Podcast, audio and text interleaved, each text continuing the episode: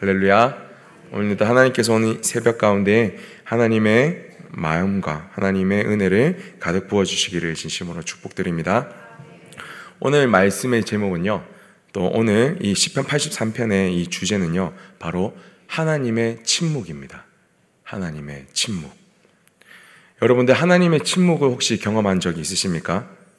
어, 그 침묵 가운데 힘든 어려운 상황 가운데 있는 분들이 어, 그 분들에게 고난이 유익입니다. 이렇게 말하는 거 말을 하는 건 쉬울지 모르지만은 근데 막상 그런 상황에 처하면 나에게 정말 힘든 상황을 겪고 있는 사람에게 그렇게 쉽게 이야기하는 사람들이 있다면 우리의 마음은 확 그 사람의 입을 막 꼬집어 싶어버리고 싶은 그런 마음도 들지도 모르겠습니다. 답답함 때문에 기도도 나오지 않고 하나님께서 나를 버리신 것은 아닌지 심령이 갈갈이 찢어지는 이런 고통을 느끼는 것이 바로 하나님의 침묵이라고 오늘 시편 83편에서 아세병은 이렇게 고백하고 있습니다. 제가 경험했던 제가 알고 있던 한 권사님도 이 하나님을 향한 사랑과 열정이 굉장히 컸던 분이 계셨습니다. 그런데도 하나님께서 침묵하시는 이 상황을 경험하시는 것을 한 번은 본 적이 있습니다. 그 시간이 얼마나 힘드셨는지 한 달 사이에 8kg가 빠져버리시더라고요. 눈물도 나오지 않고 잠도 못 자고 먹지도 못하시고 기도는커녕 말도 제대로 안 나오는 그 고통이 바로 하나님의 침묵이었습니다. 저에게도 이런 비슷한 경험이 있었는데 군대에서 1년 8개월 동안의 막내 생활을 하면서 그때는 교회도 못 가게 하는 이런 좀 어, 힘들었던 시간들이 있었습니다. 하나님을 찾고 하나님 이런 상황을 해결해 주세요. 처음에는 붙잡고 기도하고 갔지만은 시간이 지나면 지나면 갈수록 모든 신앙이 무너졌고 나중에는 하나님 그 이름 부르짖는 것 외에는 아무것도 할 수밖에 없는 그런 힘든 시간이 있었던 것 같습니다. 오늘 말씀에 보면은 아삽도 1절부터 이렇게 부르짖습니다. 하나님이여 침묵하지 마소서. 하나님이여 잠잠하지 마소서. 조용하지 마소서. 6절부터 9절까지의 말씀을 보면요. 아삽이 어떠한 상황에 처했는지를 이야기하고 있습니다. 주변의 10개국 나라가 동맹을 하여서 자신을 공격하려는 이런 위기의 상황에 처해 있다라고 오늘 아삽은 고백하고 있습니다. 성경 역사에는요, 이렇게 10개국이 한꺼번에 동맹을 한 기록은 따로 없기는 하지만 아삽이 처해 있는 상황은 굉장히 힘들고 말로 표현할 수 없는 그런 어려운 고통의 시간이라고 오늘 성경은 고백하고 있습니다. 4절에 어떠한 그들이 어떠한 일들까지 하냐면 하나님의 대적들이 하나님의 이름까지도 멸시하기 시작합니다. 그리고 하나님을 믿는 이 백성들을 멸망시키려고 이제 그들의 힘이 그들의 칼이 그 아삽의 코앞에까지 왔는 이 상황 가운데 처해 있었습니다. 그런데 하나님은 아삽의 기도 가운데 응답하시지 않고 아삽이 아무리 부르짖어도 아삽이 하나님 어디 계십니까? 하나님 나타나서 역사하여 주시고 하나님 위대하심을 보여 주십시오. 이렇게 부르짖어도 하나님은 계속 침묵하셨습니다. 그것이 오늘 이 시편 83편에 아삽이 고 부르짖고 있는 이 고백의 의미입니다. 하나님은 살아계시지 않습니까? 부르짖을 때 우리가 입을 크게 열려 하나님을 찾을 때 하나님은 반드시 응답하신다고 약속하시지 않으셨습니까? 그런데 오늘 이 시편 83편에 있는 아삽의 상황에서는 하나님은 어디에 계신지 응답하시지 않고 계시다고 성경은 계속 아삽은 그렇게 고백을 하고 있습니다. 엘리야와 바울 선지자의 대결과 같이 그렇게 엘리야가 부르실 때 바로 불로 역사하셔서 하나님의 하나님 되시면 나타나셨던 그 하나님이 왜 이 아삽의 상황 가운데서는 나타나시지 않으셨을까요? 도대체 하나님은 왜 침묵하실까요? 그리고 또 우리도 이렇게 비슷한 상황에 처해 있을 때 하나님은 도대체 어디에 계시는가? 우리가 그렇게 고통받으실 때 하나님은 어디에 계셨습니까? 하나님은 도대체 왜 침묵하십니까? 이런 고백들이 나오는 상황들이 참 많은 것을 우리는 발견할 수가 있습니다. 그리고 아이러니하게도 하나님은 정말로 중요할 때 침묵을 많이 하시는 것을 우리는 많이 봅니다. 위기의 상황인데 내가 이것만 넘어가면 정말로 하나님 더 잘 믿을 수 있을 것 같고 이것만 아니면 더 하나님 앞에 흔들리지 않을 것 같은데 그런 위기의 순간에 늘 하나님은 침묵하시는 것을 보게 됩니다. 이렇게 하나님의 침묵이 우리는 이해가 많이 되어지지 않기 때문에 이러한 침묵을 경험하게 될 때는 우리는 늘 마음이 무너지는 것을 경험하게 됩니다. 오늘 이 성경 말씀을 통해서 또 하나님께서 어, 우리 삶 가운데 왜 침묵을 허락하시는가, 왜 하나님께서는 침묵하시는가에 대한 이 세 가지 상황을 성경과 우리의 삶 속에서 한번 확인해 보고 또 그 이유를 찾아가 보려고 합니다. 첫 번째로 하나님께서 침묵을 우리에게 허락하시는 이유는요. 어, 오늘 본문과는 직접적인 연관은 없지만 청년들과 청소년들이 인생에서 무엇인가 중요한 선택을 해야 되는 그 기도를 할 때 하나님께서 침묵하시는 것, 응답하시지 않는 때를 경험하는 것을 확인할 수가 있습니다. 예를 들어서 청년들이나 청소년들이 하나님, 저의 진로는 어떻게 해야 될까요? 어떤 전공을 해야 될까요? 어떤 일을 하면서 살아야 될까요? 어떤 직업을 가지면 좋을까요? 무엇을 하면서 하나님 위해서 살아갈까요? 라고 기도할 때 하나님은 정확하게 응답하여 주시지 않고 침묵하시는 것을 경험합니다. 때로는 또 결혼을 앞두고 있는 청년들에게도 하나님 이 배우자가 맞습니까? 하나님 이 사람과 결혼하는 것이 맞습니까? 라는 기도에 대해서도 하나님은 직접적으로 맞다, 아니다 라고 말씀해 주시지 않는 거죠. 결혼하고 난 우리들에게도 어, 결혼을 한 부부에게도 하나님 갈등이 생길 때 정말로 하나님께서 예배해 놓으신 짝이 이 사람이 맞습니까? 이런 고백을 하게 되는 이 순간에도 하나님은 응답하시지 않습니다. 이때 많은 친구들이 불안해하고 믿음이 흔들리게 됩니다. 왜요? 자신의 가장 중요한 기도 제목인데 자신의 인생을 놓고 하나님과 씨름하고 붙잡고 나가고 있는 시간인데 하나님은 응답하여 주시지 않기 때문인 거죠. 그런데 하나님께서는 왜 이러한 중요한 기도에서도 하나님은 응답해 주시지 않으시냐면요. 하나님은 우리의 어떠한 선택을 통해서도 하나님의 가장 선하시고 완전하신 계획을 어, 그 계획대로 인도하시는 분이시기 때문입니다. 그래서 하나님은 우리에게 일일이 답을 하여 주시지 않습니다. 우리 잠언 16장 9절 말씀 함께 보고 읽도록 하겠습니다. 사람이 마음으로 자기의 길을 계획할지라도 그의 걸음을 인도하시는 이는 여호와시니라. 아멘. 하나님은요. 인생의 중요한 결정의 기도 속에서 침묵을 하시는 이유는 죄가 아닌 이상 어떠한 선택이든 하나님께서는 상관이 없으시기 때문입니다. 이때는 우리 청년들과 청소년들이 어떠한 선택을 해야 되냐면 하나님이 무엇을 더 기뻐하실까? 내가 어떠한 선택을 하는 것이 하나님께 더 영광이 되어질 수 있을까? 이 부분을 고민하고 선택을 하면은 이 문제가 해결이 되어집니다.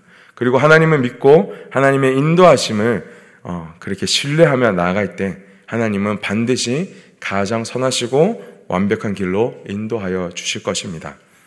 두 번째로 우리가 하나님의 침묵을 경험하는 것은 구약에서는 이렇게 기록이 되어져 있습니다. 그것은 거의 대부분 우리의 죄악 때문에 하나님은 침묵하신다라고 성경은 기록하고 있습니다. 이사야서 59장 2절 말씀입니다. 함께 읽겠습니다. 오직 너희 죄악이 너희와 너희 하나님 사이를 갈라 놓았고 너희의 죄가 그의 얼굴을 가리어서 너희에게 듣지 않으시게 함이니라. 아멘. 첫사람 아담이 죄를 지은 것은 하지 말라는 하나님께서 하지 말라는 말씀에 불순종하여서 선악과를 따먹은 것입니다.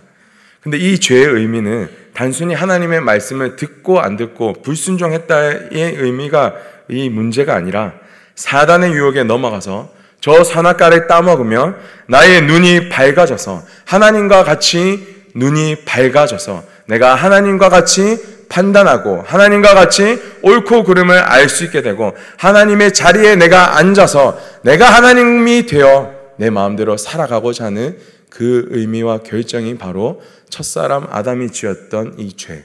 그리고 우리도 동일하게 짓고 있는 그 죄. 하나님보다 내가 하나님이 되어서 내 마음대로 살고 싶고 내가 옳은 대로 사람을 판단하고 내가 이 세상을 정죄하며 내가 하나님 뜻보다 내 뜻이 먼저 앞서는 그 상태가 지금 우리가 처해 있는 이 죄의 상태라는 것.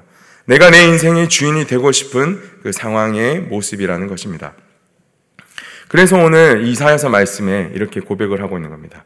우리의 죄가 우리가 하나님이 되려고 하는 순간 그 죄가 하나님과 우리 사이를 갈라놓게 되었고 우리의 죄가 하나님 얼굴을 가리워서 하나님은 더 이상 우리의 기도를 듣지 못하게 되신다고요.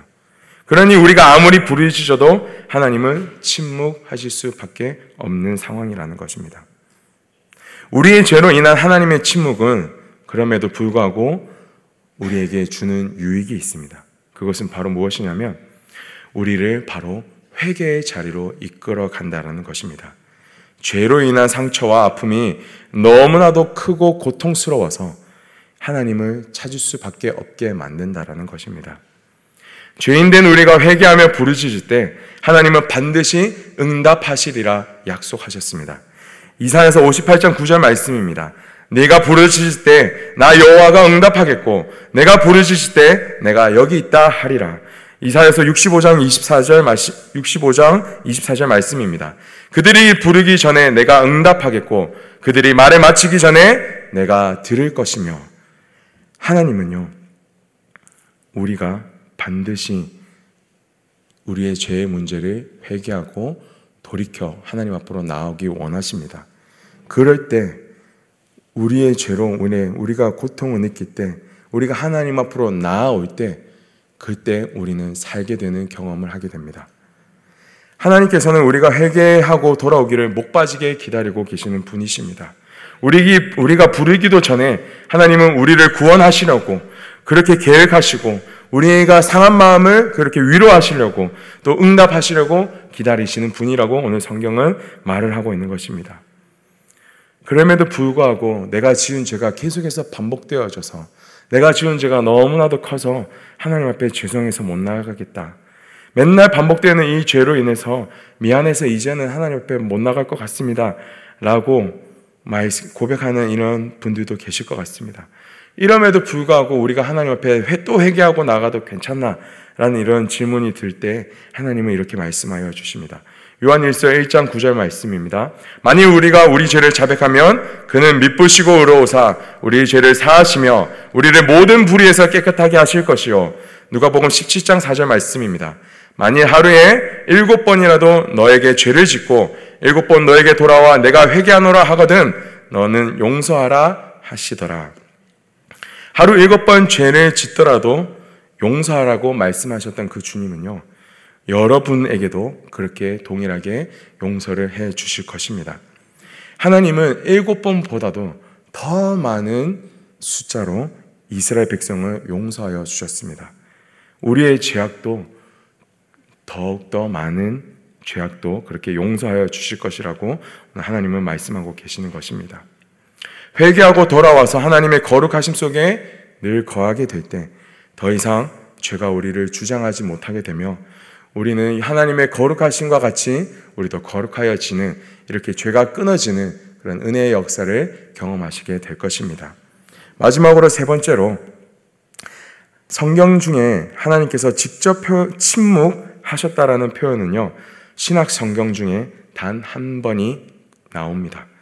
그 상황은 언제냐? 바로 예수님의 십자가 사건에서 하나님은 침묵하셨습니다. 마태복음 26장 59절과 63절 말씀을 함께 읽도록 하겠습니다. 대제사장들과 온 공회가 예수를 죽이려고 그를 칠 거짓 증거를 찾음에 63절 예수께서 침묵하시거늘 여기까지 하나님이신 예수님도요 말도 안 되는 이유들로 자신을 십자가에 못 박아 죽이려고 하는 그 이스라엘 백성의 말을 듣고 침묵하셨습니다. 그 이유는 지혜로운 대답으로 이 십자가를 피하려고 하시지 않으셨다라는 겁니다. 그대로 그 십자가를 감당하시려고 하는 예수님께서는 침묵하셨습니다. 그리고 예수님께서 십자가에 못 박혀 숨을 거두시기 직전에 엘리 엘리 라마 사박다니 이렇게 하나님께 부르짖었을 때 나의 하나님 나의 하나님 어찌하여 나를 버리셨나이까 라는 그 부르짖음 가운데 하나님은요 자신의 아들 예수를 십자가에 가만히 내버려 두어서 완전히 죽을 때까지 하나님은 침묵하셨습니다. 분명 하나님은 능력이 있으십니다. 하나님은 그 고백을 들으셨을 때 하나님은 직접 나타나셔서 하나님께서 손을 펼치셔서 예수 그리스도를 그 십자가에서 내려오게 하실 수 있는 능력이 크신 이런 분이셨습니다. 그러나 침묵하셨습니다. 가슴이 찢어지고 미어지더라도 하나님은 그 순간 가운데 예수가 십자가에서 죽는 그 순간까지 하나님은 침묵하셨던 것입니다. 왜요? 예수님께서 반드시 이 십자가를 죽음으로 통과하셔야지만 모든 인류를 구원하시는 하나님의 계획이 완전하게 이루어질 수 있었기 때문입니다. 예수님의 십자가를 하나님께서 침묵하셨기 때문에 오늘 우리가 이렇게 기뻐하면서 감사하면서 하나님 앞에 풍성한 은혜를 누리면서 기쁨으로 살아갈 수 있게 되었습니다. 이것이 예수님 하나님께서 십자가 앞에서 침묵하시는 이유이십니다. 하나님께서는요, 아삽 앞에 놓여져 있던 이 고난스러운 이 십자가, 고통스러운 십자가 앞에서도 침묵하셨습니다. 그리고 하나님은요, 우리 앞에 놓여 있는 정말로 피하고 싶은 이 상황, 고통스럽고 절망스러운 이 십자가를 져야 되는 이 상황 가운데서도 하나님은 오늘 우리에게도 침묵하십니다. 우리가 부르짖고 하나님 이 고통이 지나가게 하여 주시고 하나님 이 고통이 끊어지게 하여 주시고 하나님 이 일을 하나님의 살아계심을 드러낼 수 있는 일이 되어지게 하여 주십시오. 이 일이 속히 지나가게 하여 주십시오. 라는 그 고백 가운데서도 하나님은 침묵하고 계시다라는 것입니다. 하나님은 분명히 이 문제를 해결해 주실 수 있는 크신 능력이 있으신 분이시지만 그렇게 하시지 않으시다라는 겁니다. 하나님은 우리 앞에 놓여 있는 이 고통스러운 십자가를 거두어 가시기를 원하지 않으십니다. 그 십자가에서 우리의 모든 생각과 정말로 욕망과 자랑과 나의 주장을 다 내려놓고 예수님과 같이 그 십자가를 죽음으로 통과하시기를 하나님은 원하신다라는 것입니다. 하나님은요, 우리가 이 십자가를 짊어지고 온전히 통과하기를 원하십니다. 우리가 그 십자가를 통해서 완전한 죽음의 자리로 나아갔을 때, 그렇게 정말로 우리의 모든 것이 다 없어졌을 때, 그때 하나님은요, 역사하기 시작하십니다. 나와 우리들과 우리를 괴롭게 했던 그 모든 상황과 또 우리를 괴롭히는 그 모든 원수들까지도 하나님의 영광을 경험하는 그 임재와 은혜의 자리로 하나님을 모두를 초청하시게 됩니다. 시편 83편 16절에서 18절까지의 말씀 우리 오늘 본문 마지막 말씀인데요. 우리 다 함께 읽어 보시면서 하나님의 마음을 또 한번 경험 알아가 보도록 하겠습니다. 여호와여 그들의 얼굴에 수치가 가득하게 하사 그들이 주의 이름을 찾게 하소서. 그들로 수치를 당하며 영원히 놀라게 하시며 낭패와 멸망을 당하게 하사 여호와라 이름하신 주만 온 세계의 지존자로 알게 하소서. 아멘. 아삽의 마지막 이 시편의 고백이었습니다. 우리가 지금 이렇게 십자가를 통과하는 순간에 하나님 하나님께서 나타나셔서 이 모든 사람들을 멸망시키고 나의 원수를 제거하여 버리는 것으로 하나님의 드러나심을 경험하는 것이 아니라 주님, 내가 이 십자가를 통과하고 나갔을 때 온전히 승리하며 나갔을 때 하나님께서 하나님 되심을 주님 나타나여 주십시오. 나와 나의 원수들도 다시 하나님이 어떠한 분이신지를 정확히 알게 되어지는 이 하나님의 영광스러운 일을 보여주십시오. 이것이 마지막 아삽의 이 고백이었습니다. 하나님이 침묵하시는 때에는 우리는 기도할 수도 없고 아무것도 할 수도 없다는 무력감과 절망에 빠져서 기도조차도 포기하게 되는 그런 어려운 상황이 우리에게는 다가옵니다. 그러나 아삽은 우리 이런 동일하게 어려운 상황이었음에도 불구하고 다시 기도하며 하나님을 붙잡는 그 자리로 나아가기로 선택하였습니다. 지금 당장에 하나님의 구원의 역사와 응답이 이루어지지 않는다 할지라도 자신이 통과해야 되는 이 십자가에 넘어서 하나님의 크신 영광을 바라보며 아삽은 그렇게 믿음으로 나아갔던 것입니다. 오늘 이 새벽에 하나님 앞에 나오신 모든 성도님들에게도 이렇게 권면드리기를 원합니다. 어떤 하나님의 침묵과 고통의 상황 앞에서도 결코 기도하는 일을 포기하지 않으시기를 진심으로 축복드립니다. 우리가 이 십자가를 통과하고 나면 반드시 하나님께서는요, 우리의 이 순종을 통해서 하나님의 시간에, 하나님의 때에 가장 크고 완전하신 하나님의 영광을 나타내서 모든 상황을 역전시켜 주실 것입니다. 여호와라 이름하신 우리 주 하나님만 온 세계의 지존자로 높임을 받게 되실 것입니다. 오늘 이 시편 기자의 이 아삽의 고백과 같이 하나님 앞에 정말로 또다시 믿음으로 나갈 수 있는 이 새벽이 되시기를 진심으로 축원드립니다. 기도드리겠습니다. 우리 함께 기도하실 때 오늘 우리에게 놓여진 이 십자가의 의미와 또 하나님의 침묵 앞에서 정말로 기도도 나오지 않고 고백도 나오지 않는 그 순간에 우리가 하나님 그 이름밖에 부르질 수 없는 그 힘든 순간에도 주님께서는 이 모든 시간을 함께 고통스러워 하시며 함께 침묵 가운데 우리와 동행하시며 이 모든 시간을 이겨나갈 수 있도록 우리를 위하여 기도하고 계십니다. 주님, 우리를 사랑하시는 그 하나님의 이 마음을 우리가 오늘 이 새벽에 깨달아 알기를 원합니다. 저희가 이 십자가를 온전히 통과하여 하나님의 하나님 되심, 하나님의 구원의 영광을 드러내는 이 일이 우리 삶 가운데 나타나게 하여 주시옵소서. 우리 사랑하는 가족들이 그렇게 구원을 얻게 하여 주시옵소서. 우리가 있는 이 직장과 이 학교와 우리가 나아가는 모든 세계 가운데, 모든 세상 가운데 하나님의 영광이 드러나여지는 이 새벽이 되어지게 하여 주시옵소서. 우리가 순종하겠습니다. 하나님 역사하여 주시옵소서. 이렇게 기도 제목 올려드리며 함께 기도하며 나가겠습니다. 주여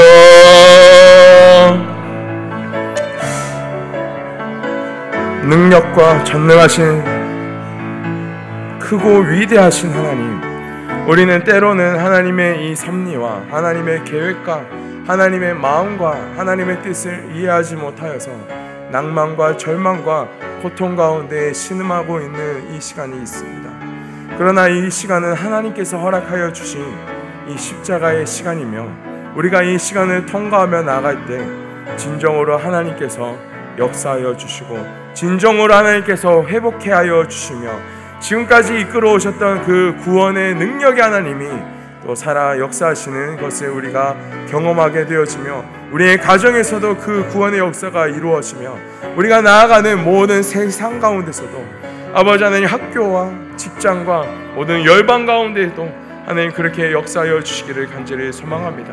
주님 우리의 연약함들 가운데 우리의 부족함들 가운데 하나님을 떠나고자 하는 이런 낙담하고자 하는 마음이 없어지게 하여 주옵소서. 우리가 온전히 하나님을 바라보며 하나님을 기뻐하며 나아가게 하여 주옵소서. 하나님만 붙잡고 나아갈 수 있는 이 새벽이 되어질 수 있도록 주님 우리들 가운데 믿음을 다하여 주시옵소서. 연약한 저희들 가운데 함께하여 주시옵소서. 하나님의 사랑으로 말미암아 이 모든 시간을 이기며 견디며 나아갈 수 있도록 주님 우리에게 큰 은혜를 더하여 주시옵소서. 주님께서 걸어가신 이 십자가의 길 저희도 걸어가길 원합니다. 주님 저희가 이 모든 십자가 끝까지 감당할 수 있도록 믿음과 힘을 더하여 주시옵소서. 그 십자가 넘어 하나님께서 영광스럽게 나타나시고 모든 것을 회복하여 주시며 모든 것을 아름답게 인도하여 주실 것을 기대하오며 우리 주 예수 그리스도의 이름으로 기도드리옵나이다. 아멘. 주여, 주여, 주여.